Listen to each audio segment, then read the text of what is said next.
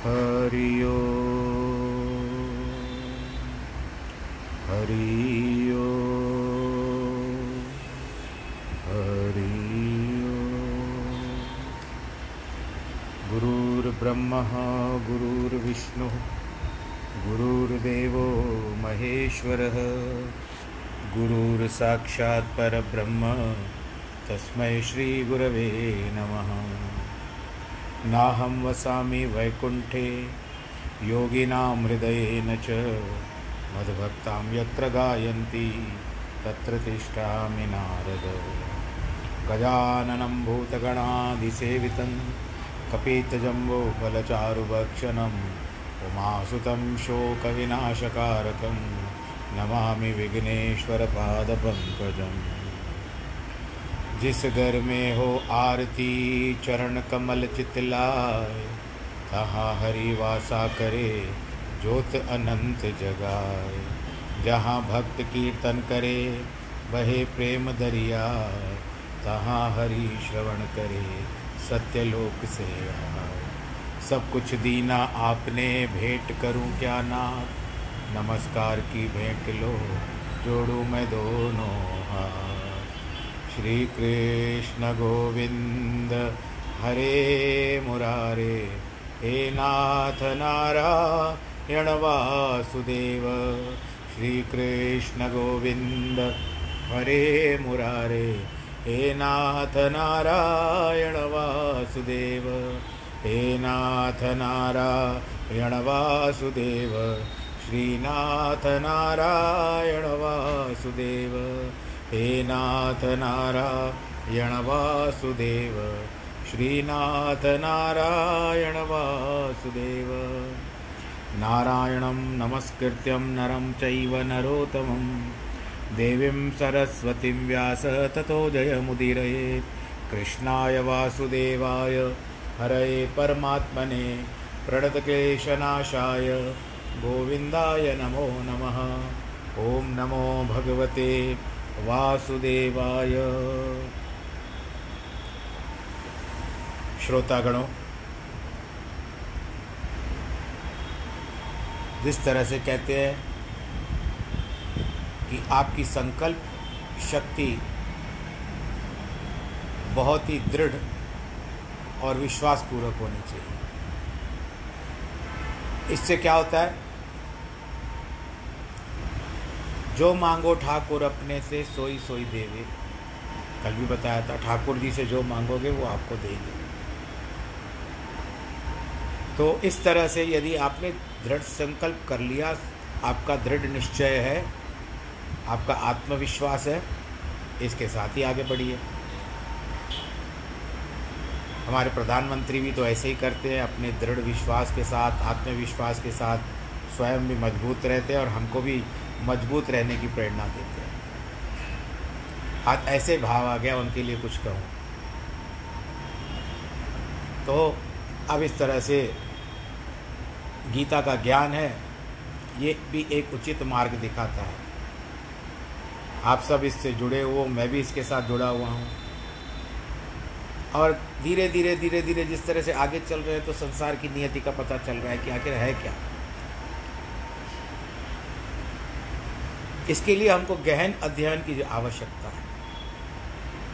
जब तक गहराई में नहीं जाएँगे, इसको समझेंगे नहीं तो सुनना व्यर्थ है। बस, ये प्रभु की जो वांगमयी वाणी है, अभूतपूर्व वाणी है, जिसको उन्होंने अर्जुन को सुनाया था, और यहाँ, यह भी कहा गया है कि उस समय में जब भगवत गीता का भगवान जी ज्ञान सुना रहे थे तो अर्जुन के सिवा वहाँ पर स्वयं हनुमान जी भी थे। और यहाँ पर संजय भी थे। और संजय जो बताते जा रहे थे वो बताते जा रहे थे धृतराष्ट्र को। क्योंकि संजय को दिव्य दृष्टि दी गई थी वेद व्यास के द्वारा। वेद वेद व्यास तो यहाँ भी तैयार हो गए कि मैं तुमको दे देता हूँ थोड़ी देर के लिए संसार देख लो। धृतराष्ट्र को भी दे, नेत्र देने के लिए तैयार हो गए पर उसने नहीं माना। तो संजय को दृष्टि दे के गए। और जैसे ही दुर्योधन की मृत्यु हो गई, भगवत गीता तो पहले है, अंत में दुर्योधन की मृत्यु है महाभारत के, उस समय वो दृश्य खत्म हो गए। शक्ति नहीं रही उसको देखने की, केवल उतनी शक्ति थी। पूरा युद्ध पूरा देखा उन्होंने, और जब दुर्योधन की मृत्यु हो गई, मृत्यु होते ही उनकी शक्ति खत्म हो गई। तो इसके लिए हम लोग शक्ति का, भगवान जी से शक्ति मांगे और जिस तरह से इम्यूनिटी अपना हमारे अंदर दिन ब दिन कम होती जा रही है। इम्यूनिटी को हिंदी में कहते हैं प्रतिरोधक, रोग प्रतिरोधक, रोधक क्षमता। रोग प्रतिरोधक क्षमता। आप लोग याद रख लीजिएगा। और आप लोग जो ये सुनते हो ना क्वारंटाइन में गया क्वारंटाइन में गया क्वारंटाइन में गया, उसका हिंदी अनुवाद अगर आप करोगे तो उसको कहते हैं पृथक वास। क्या कहते हैं? फिर से कहता हूँ, पृथक वास। अर्थात क्या हुआ कि अलग रहना। बोलो, कृष्ण कन्हैया, लाल की जय। आइए, चलिए वापस से। इस गीता गंगा में एक बार फिर से डुबकी लगा दे। इस यात्रा की ओर आगे चले। पांचवा अध्याय कर रहे हैं हम लोग। चौबीसवा श्लोक है। यो अंत सुखोंत सुखोंतरात्मस्थान ज्योरते वय सयोगी ब्रह्म निर्वाणम ब्रह्मभूतोदिगछति जो पुरुष निश्चय करके अंतरात्मा से सुख मानता है आत्मा से ही आ, आराम प्राप्त करता है जो आत्मा में ही ज्ञान वाला है ऐसे सच्चिदानंद घन पर ब्रह्म परमात्मा के साथ एक ही भाव हुआ सांख्य योगी शांत ब्रह्म को प्राप्त होता है। सांख्य योग आप दूसरे अध्याय में सुन चुके हो। संख्या आत्मा के बारे में। निर्वाण पद का अर्थ है बंधनों से मुक्त होकर जन्म मरण से छूट जाना। मुक्ति। जिन्होंने हमें सतगुरु की तन, मन, धन, वाणी और प्रेम से सेवा की है, साधना करके विद्या की प्राप्त की है, यज्ञ किया, दान, तप करके अंतकरण को शुद्ध किया है, वे ही इस पद को प्राप्त कर सकते हैं। एलिजिबिलिटी आती है उसमें आपको। और बाहरी विषयों में उनकी वृत्ति नहीं लगती। कुछ लोगों की वृत्तियाँ ऐसी होती है कि कितना भी आत्मिक ज्ञान दो, पर वृत्ति अंतर्मुखी नहीं होती, क्योंकि उन्हें आत्मिक सुख का अनुभव नहीं है। लोहा पारस के लगने से सोना हो जाता है, फिर लोहा नहीं होता। परंतु जब पारस से नहीं लगता, तब तक तो लोहा ही रहेगा। वृत्ति का यही हाल है, जब तक उसे आत्मिक आनंद की प्राप्ति नहीं हुई है, तब तक वह बाहर के विषयों में ही सुख ढूँढने की इच्छा रखता है। बाहरी सुखों में लालसा बहुत है, डर बहुत है, और कभी कभी तो उसमें दुख भी समा करके आता है। लालसा इसलिए होती है क्योंकि उनसे कभी भी मन की तृप्ति नहीं होती। डर इसलिए रहता है, कहीं इन सुख भोगों को कोई मुझसे छीन न ले। अब ये चली जाएगी, अथवा मनुष्य शारीरिक दुर्बलता के कारण इनको भोग न सकेंगे। तब तक वह दुखी होगा। लेकिन आत्मिक सुख में ऐसा कोई विशेषता नहीं है। आत्मा में जब भी ध्यान लगाएँगे तो सुख का अनुभव होगा। ऐसे अमर सुख की प्राप्ति के बाद वृत्ति विषय भोगों को तुच्छ और दुखदायी मानकर उनको और नहीं आती है। ज्ञानवान पुरुष भोजन खाते हैं, नेत्रों से देखते हैं, स्पर्श करते हैं, गंध सूंघते हैं, रसना रस स्वाद लेते हैं, रूप देख फिर और वृत्ति में लाते हैं। जिस तरह से देखो वो बैठा हुआ था ना पार्टी में, वो कैसे खा रहा था और बार बार उसको मिर्ची लग रही थी तो आपका ध्यान उसकी ओर था। आपका अपने भोजन पे ध्यान नहीं था, आपका उसके, उसकी ओर ध्यान था, उसको बेचारे को मिर्ची लग रही थी, कोई पानी भी नहीं पूछ रहा था। लेकिन उन्हें सत्य न मानकर शरीर का निर्वाह निर्वाह मात्र समझते हैं। उनमें गुड़ की मक्खी के समान फंस नहीं जाते। ये संत जो ज्ञानवान होते हैं, ये इन बातों में नहीं पड़ते जिसकी वृत्ति में केवल विषय भोगों का विचार रहता है, वे तो पाप कर्म करने से भी नहीं डरते। दुर्योधन ने अंत समय में अश्वत्थामा से कहा कि मैं तुम्हारा राज तिलक करता हूँ। ये सारा राज्य तुम्हारा है। सारा विश्व उस समय दुर्योधन के अधीन था। उसने हमारी बाँह से रक्त निकाल कर उसे राज तिलक किया। और कहा, पाँच पांडवों का सिर काट कर मुझे ला कर दो तो मैं अंत समय प्रसन्न हो जाऊँगा। यदि वे जीवित होंगे तो तुम्हें राज करने नहीं देंगे। मुझे भी मरने के समय दुख होगा, मेरे सौ भाई मर गए, किंतु पांडवों में से एक भी नहीं मरा। यह सुख था तो कल्पना मात्र, लेकिन अश्वत्थामा ने इसको इतना महत्व दे दिया कि शीघ्रता से पांडवों के बदले द्रौपदी के पाँच पुत्रों के सर काट करके ले आया। राज सुख के लिए बुरा कर्म करने से न डरा, लेकिन पाप कर्म करने से सुख को मिला है न मिलेगा। आत्मा के सुख का तो दृष्टांत नहीं दे सकता, क्योंकि वह तो अनुभव की वस्तु है, जिससे के लिए कोई प्रमाण नहीं दिया जा सकता।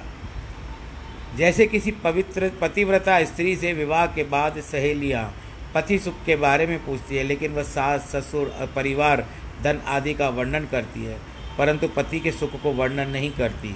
इस प्रकार अगर किसी ज्ञानवान के समाधि के सुख के पूछा जाएगा तो नतमस्तक कर जिस कितना भी वर्णन करेगा, लेकिन पूछने वाले की समझ में नहीं आएगा।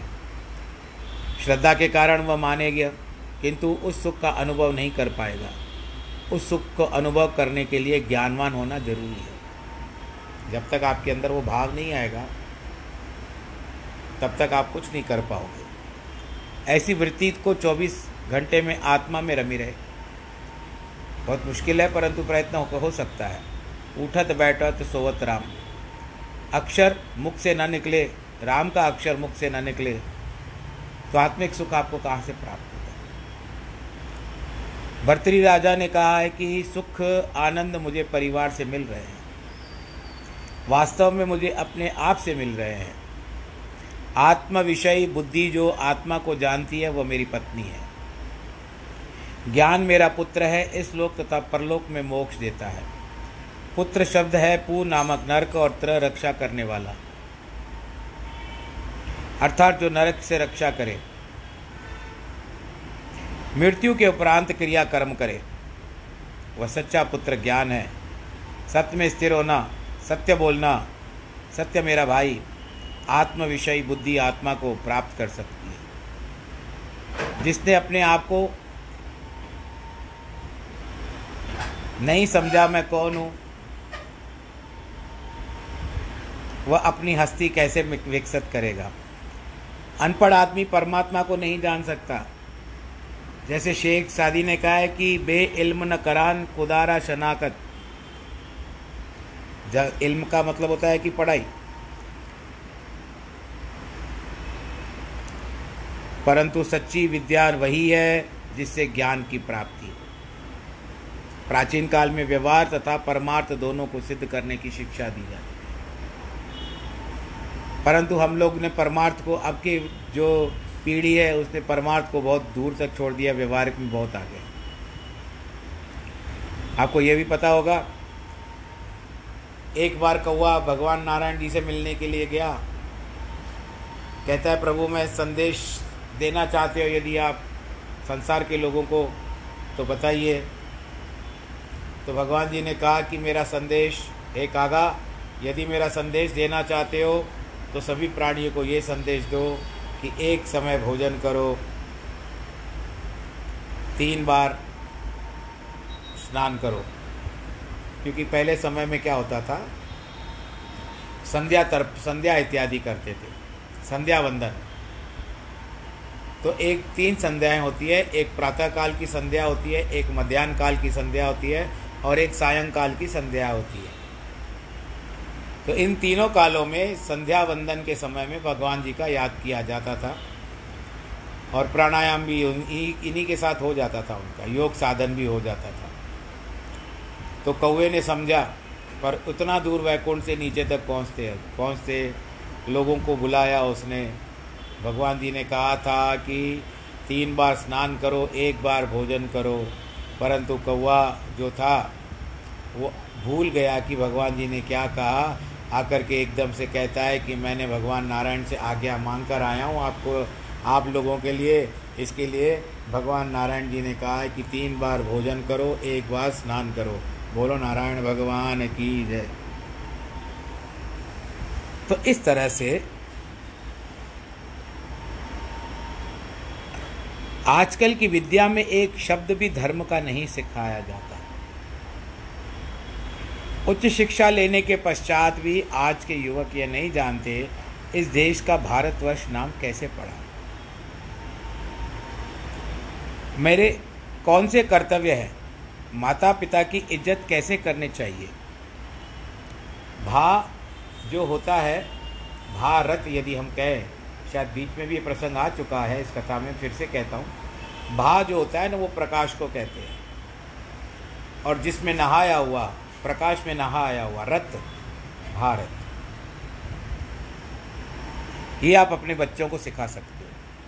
और भारत जो है ऋषभ देव भाग, श्रीमद् भागवत कथा में ऋषभ देव की कथा आती है, उनके बड़े बेटे का नाम था भरत। और उसी के कारण भारतवर्ष हुआ।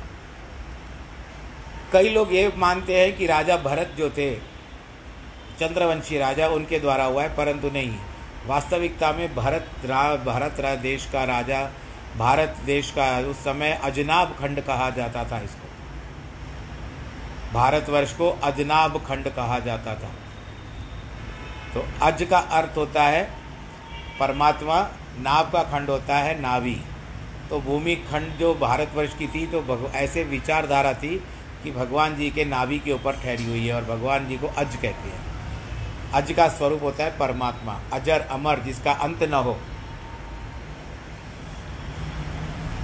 तो इसके लिए अजनाब के बाद जब नाम आया, बदल दिया गया नाम तो उस समय में इस भारत, इस देश का नाम भारतवर्ष रखा गया। तो क्यों रखा गया, ये कभी किसी ने नहीं सोचा है, क्योंकि हम लोग भारत भी नहीं कहते हम लोग तो इंडिया कहते हैं। ये तो अंग्रेज़ों का नाम दिया हुआ है। वो भी एक नफ़रत नाम का, नफ़रत का नाम था। जहाँ तक हमने सुना है कि नफ़रत का नाम किसी और लोगों को इंडियंस इंडियंस कहते थे, बाद में उन्होंने हमारे साथ जोड़ दिया और इंडिया शहर कर दिया, देश कर दिया। हिंदुस्तान भी ठीक है।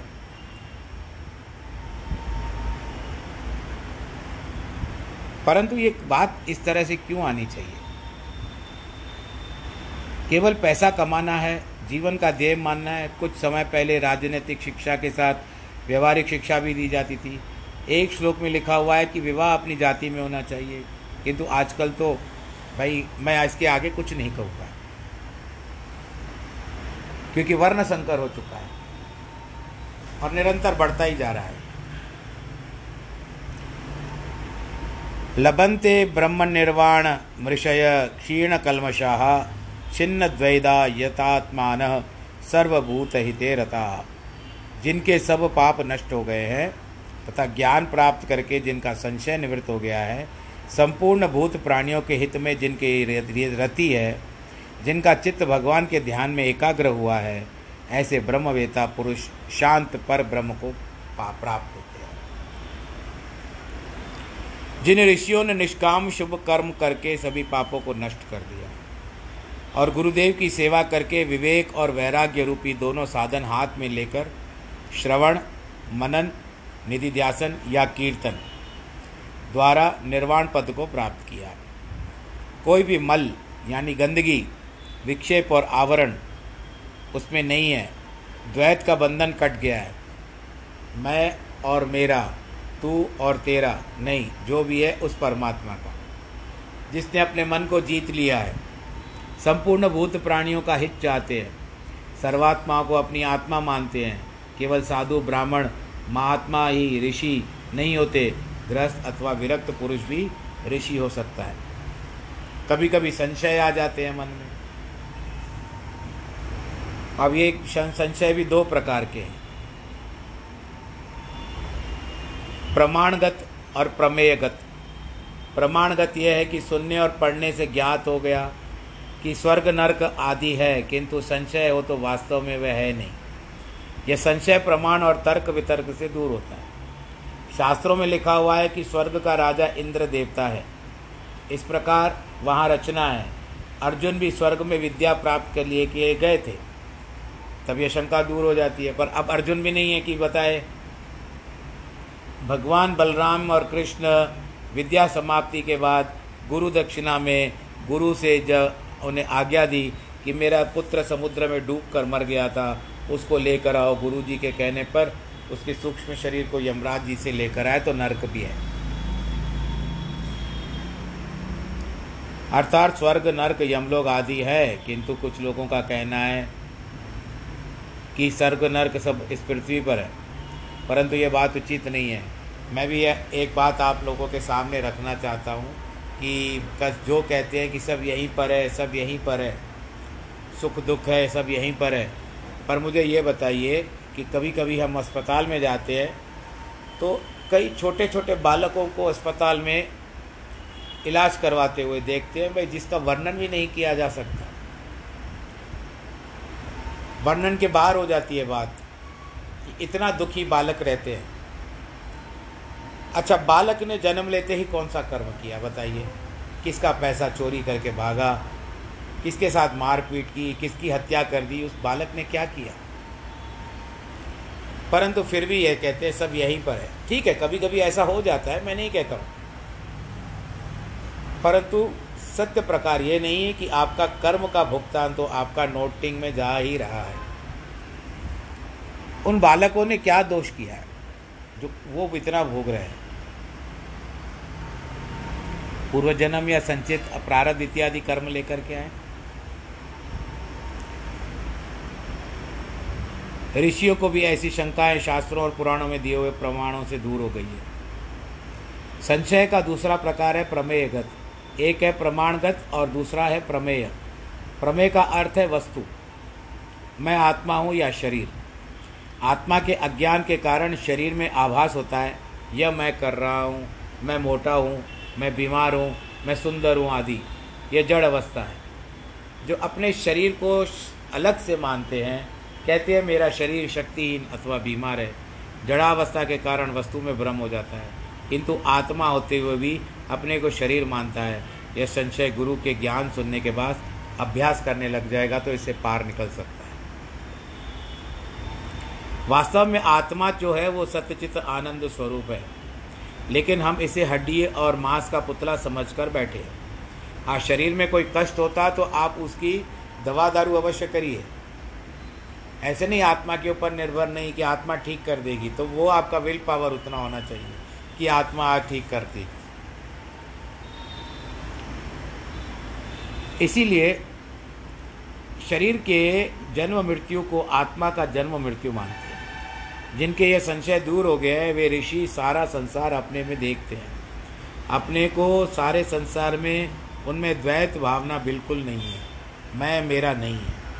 अतः उन्हें शोक क्यों होगा और किस बात का होगा? वे सभी कर्म दूसरों के हित के लिए करते हैं। उन्हें अपनी कोई इच्छा नहीं है। सत्संग का यही फल होना चाहिए कि नीति शास्त्र में लिखा हुआ है.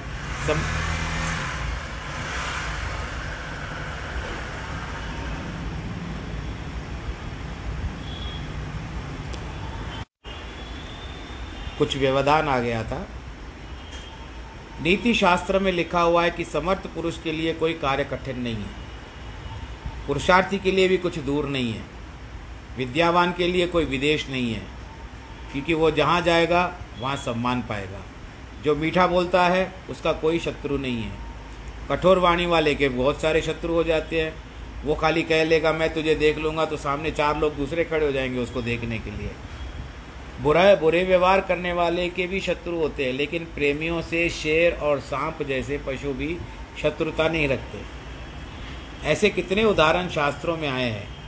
एक समय की वार्ता है, एक शेर को मुख के मुख में एक हड्डी फंस गई।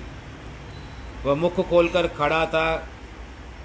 एकाएक सिद्ध पुरुष वहाँ से जा रहा था। प्रत्येक प्राणी में अपनी रक्षा करने की बुद्धि है। अतः वह शेर नतमस्तक होकर निर्भयता निर्भयता के साथ उनके आगे जाकर खड़ा हो गया। उनमें दया का संचार हुआ। हाथ डालकर शेर के गले से हड्डी निकाल दी। शेर प्रसन्न होकर चला गया। दैव योग से किसी, उसी समय किसी पुरुष ने किसी का खून किया और पकड़ा गया। उसे यह दंड मिला, एक भूखे शेर के आगे डाल दिया जाए। देव योग से वही शेर लाया गया। दो चार दिन भूखा रखने के पश्चात उसी पुरुष को लाकर उसके पिंजरे के आगे रखा गया। परंतु शेर ने उसे पहचान लिया, अतः उसका बाल भी बांका नहीं किया। वह उसे प्यार करने लगा। यदि एक भयानक पशु से प्यार करने का ऐसा फल मिलता है तो अन्य जीवों को प्यार करने से कैसे नहीं मिलेगा? हम लोग कई बार टीवी में भी देख चुके हैं कि ऐसे कुछ शेरों को दिखाते हैं, जो बाद में उनके जो पालने वाले होते हैं, वो कहीं पर छोड़ कर आते हैं, जू वगैरह में छोड़ कर के आते हैं। फिर कई दिनों के बाद मिलने के लिए जाते हैं तो वो उनसे जब मिलते हैं तो इतना प्रसन्न होते हैं कि उनकी प्रसन्नता की कोई सीमा ही नहीं रहती। शास्त्र के अनुकूल बड़े बड़े योगी वही है जो दूसरों के सुख दुख को अपने, को अपना समझते हैं। ऐसे महात्माओं में परोपकार का गुण प्रदान होता है। वे हर समय दूसरों के हित को अपना हित मानते हैं। श्री रामचंद्र भगवान श्री कृष्ण ने राक्षसों का वध भी सबकी भलाई के लिए किया था। दूसरों के दुखों और कष्टों को दूर करने के लिए किया था। पापियों के हित के लिए उन्हें दंड दिया जाता है अथवा मारा जाता है। भगवान रामचंद्र ने ऋषि मुनियों का परोपकार करने के लिए रावण को मारा और उसके साथियों को भी मारा। उनमें जरा भी निजी स्वार्थ नहीं था। सीता माता को छुड़ाने का एक बहाना था। भगवान ये क्या कार्य किसी प्रकार से कर सकते थे। एक हनुमान ही उनके लिए पर्याप्त था। इतना बड़ा युद्ध करने की उनको आवश्यकता नहीं थी। भगवान कृष्ण ने बचपन में कितने दैत्यों को मार दिया, राक्षसों को मार दिया, और लोगों की रक्षा के लिए किया। पूतना के प्राण भी दूध पीते हुए ले लिए। कंस ने उसे वैशाला विशैला दूध पिलाकर मारने के लिए भेजा था। लेकिन भगवान ने उसका प्राण पीकर उसको ऐसी गति दी, जैसे माँ को दी जाती है। भगवान ने पूतना का दूध पिया था। पूर्व जन्म में पूतना बलि की राजा, राजकन्या रत्नमाला थी। जब भगवान ने वामन अवतार लेकर धारण किया, राजा बलि से तीन बक पृथ्वी मांगी, उस समय भगवान का छोटा सा मनमोहक सुंदर रूप देखकर उसके मन में इच्छा थी कि यदि कोई ऐसा सुंदर बालक मुझे मिले तो मैं उसे गोद में बिठाकर दूध पिलाऊं। भगवान ने उनकी भावना को समझ करके उसको वरदान दिया कि मैं कृष्ण अवतार में तुम्हारा दूध पीऊँगा। कर्मों के कारण राक्षसी बनी। लेकिन फिर भी भगवान ने उनकी इच्छा पूर्ण की और बुरी गति से छुड़ाकर उत्तम गति दी। कितने उपकार का यह कार्य हुआ। जिन कार्यों राक्षसों को मारा, वे सभी शाप के कारण राक्षस बने। भगवान ने उन सभी का कल्याण किया, नहीं तो वे नीच योनियों में भटकते रहते थे। गुरु नानक साहब ने भी संसार में कितने उपकार के काम किए। जब देखा कि सभी लोग राग द्वेष की आग में जल रहे हैं, तब सारी पृथ्वी की यात्रा करके उन्होंने भी कितने राक्षसों का उद्धार किया। बड़े बड़े खूनियों, चोरों और अत्याचारियों पर कृपा करके उनको धर्म के रास्ते पर लेकर आए। बोल गुरु नानक देव की जय। और साधारण जनता में भक्ति का सदाचार प्रचार कर, परमात्मा की ओर ले जाकर उनका कल्याण किया। उनकी शिक्षा आज तक हज़ारों लोगों की सत्य को भी सत्य की राह दिखाती है। वे अपने सुख आराम को छोड़कर रात दिन दूसरों के परोपकार में लगे रहते थे सुमेरु पर्वत पर जाकर सिद्ध पुरुषों और योगेश्वरों से कहा, यहाँ बैठ कर के क्या कर रहे हो भाई? नीचे उतर उतर करके सांसारिक लोगों को धर्म का रास्ता बताकर उनका कल्याण करो। कितने कष्टों को सहन करके उन्होंने सारा जीवन परोपकार में लगाया। बुरे लोगों का भी कल्याण करके वे सत्य का रास्ता दिखे थे, दिखाते थे। सच्चे महात्माओं का प्रधान गुण परोपकार है, क्योंकि वे सभी प्राणियों को अपनी आत्मा मानते हैं। काम क्रोध वियुक्ता नाम यतीनाम यतचेतसाम अभितो ब्रह्म निर्वाणम वर्तते विदितात्मनाम काम क्रोध से रहित जीते हुए चित्त वाले, पर ब्रह्म परमात्मा का साक्षात्कार किए हुए ज्ञानी पुरुष के लिए सब और से शांत पर ब्रह्म परमात्मा ही व्याप्त है। अर्थात मोक्ष पद को प्राप्ति होती है। कर्म योग से मोक्ष पद धीरे धीरे प्राप्त होता है। परंतु इस श्लोक में वर्णन किए हुए यति पुरुषों को तुरंत मिलता है और सदैव रहता है।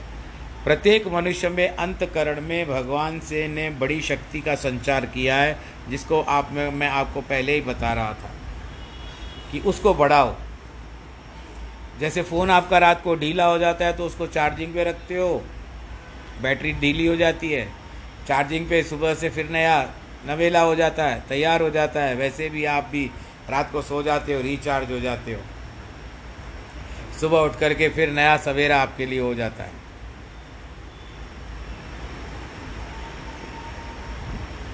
तो अंतर शक्ति बढ़ाइए।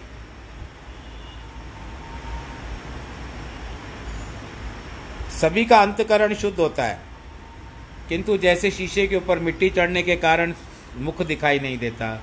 वैसे हमारे अंतकरण के ऊपर भी हमारे पाप रूपी और बुरे कर्मों की मिट्टी चढ़ी हुई है। इसके लिए हम अपने आत्मा को नहीं देख सकते। विषयों की संगति में शक्ति चली जाती है। अंतकरण को सतोगुण शक्ति अधिकतर आँखों के द्वारा निकल जाती है। जब आँखें विषय रूपों में फंस जाती है, सुनना, सुगंध लेना, रस लेना, निंदा करने में शक्ति क्षीण हो जाती है। अर्थात दस इंद्रियाँ जो हैं आपकी, पाँच कर्मेंद्रियाँ, पाँच ज्ञानेंद्रियाँ, अगर इन विषयों की ओर ध्यान दे तो शक्ति क्षीण हो जाती है। कार्य इंद्रियाँ करती है, लेकिन अशुद्ध का अंतकरण हो जाता है। जिसने इंद्रियों को जीत लिया, जिसका मन और चित्त पर संयम है, यही आत्मा का प्रकाश प्राप्त कर सकता है। विषय, भोगों, काम में जो शक्ति आती है, यदि उसे संयम में रखा जाए तो बहुत अधिक शक्ति प्राप्त हो सकती है। क्रोध पर नियंत्रण करने से शक्ति बढ़ती है।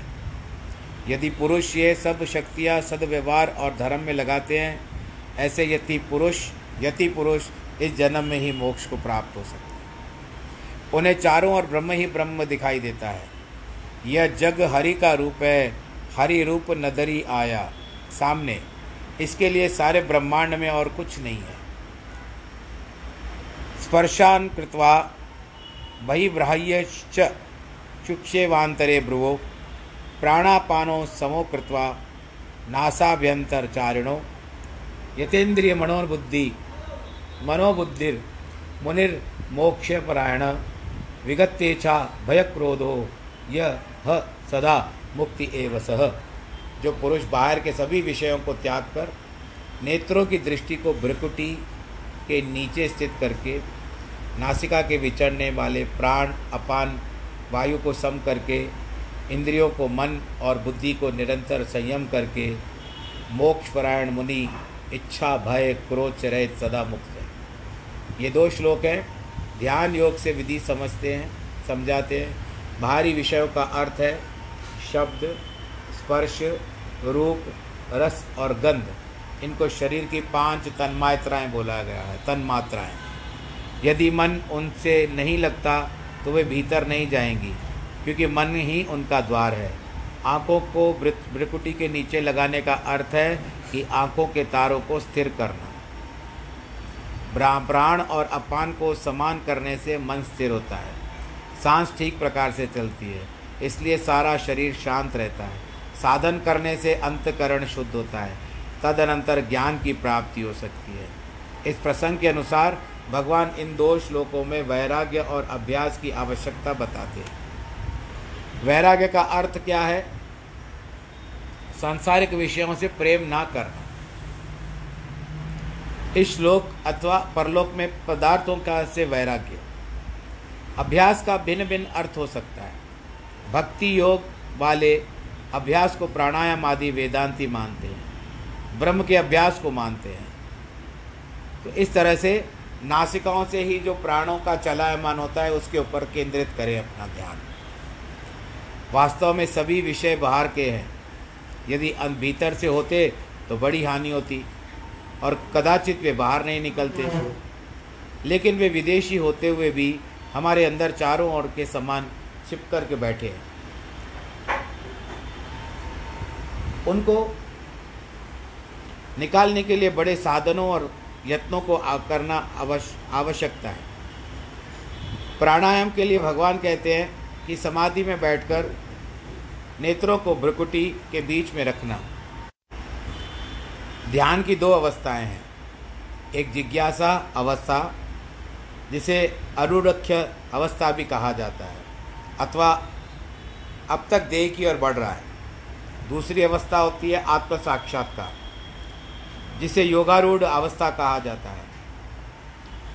वह योग कर रहा है। आरूढ़ अवस्था वाले विषयों में अथवा कुसंग में फंसकर नीचे गिर सकते हैं। परंतु जो योगारूढ़ अवस्था में पहुँच गए हैं, वे विषयों में नहीं फंस सकते।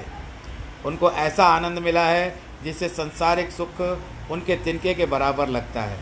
धन, पदार्थ, स्त्री, पुत्र कोई भी उसको दुखी नहीं कर सकता।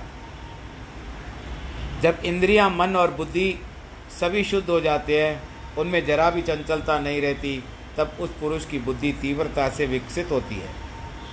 उसे काम, क्रोध, डर, द्वेष, वियोग सभी दूर हो जाएँगे। अंत में वृत्ति पूर्ण प्रकाश में रम जाएगी। अभ्यासी महात्माओं का कहना है, उसी अवस्था में ऐसे आनंद की प्राप्ति होती है, मानो भगवान स्वयं लीला कर रहे हैं।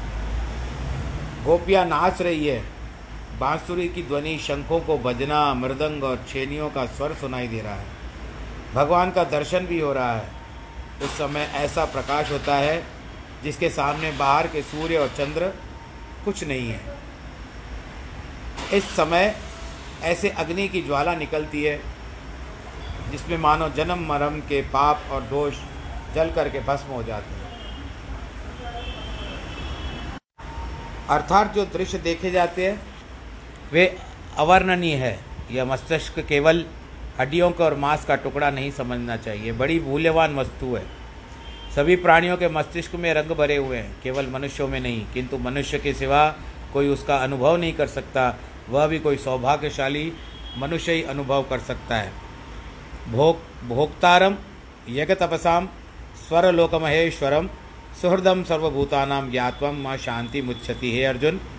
मेरे भक्त मुझको यज्ञ और तपों का भोगने वाले, संपूर्ण लोगों को महाईश्वर तथा संपूर्ण भूत प्राणियों का सुहृत, अर्थात स्वार्थ रहित, प्रेमी ऐसा जानकर शांत को प्राप्त, शांति को प्राप्त होता है। एक परमात्मा भी सभी यज्ञ, दान, तप, व्रत आदि को कराने का भोगने वाला है। वह सर्व ब्रह्मांडों का महा ईश्वर है, कर्ता और संपूर्ण भूत प्राणियों का परम मित्र है, जिससे इस सभी पापों का निश्चय है बातों का क्षमा चरे बातों का निश्चय है कि परम पद को प्राप्त कर जन्म और मृत्यु से मुक्त हो जाते हैं। माँ ईश्वर शब्द इसके लिए आया है क्योंकि ब्रह्मा, विष्णु, महेश, हिरण्यगर्भ आदि को भी शास्त्रों में ईश्वर माना है। अतः भगवान ईश्वरों का भी ईश्वर है। जिस पर कोई उपकार किया जाता है, वह मित्र माना जाता है। परंतु जो मित्र, परम मित्र है, वो किसी स्वार्थ के बिना उपकार करता है।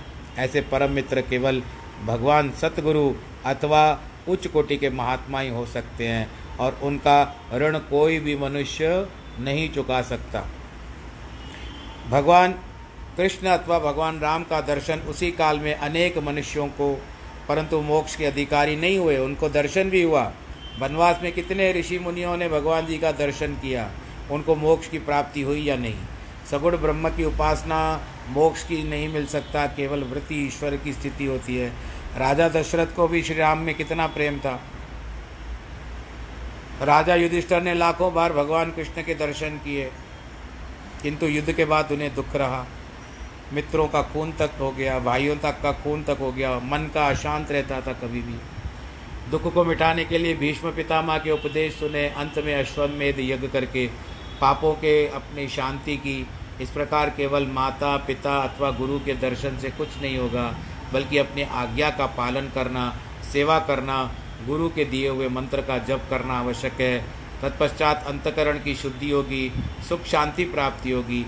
जैसे ऊँची या नीची भावना रखी जाएगी, भगवान उसी प्रकार फल देंगे। जय जा की रही भावना जैसी, प्रभु मुहूर्त देखी तिन तैसी, जैसी जहाँ की भावना, वैसा ही फल दे।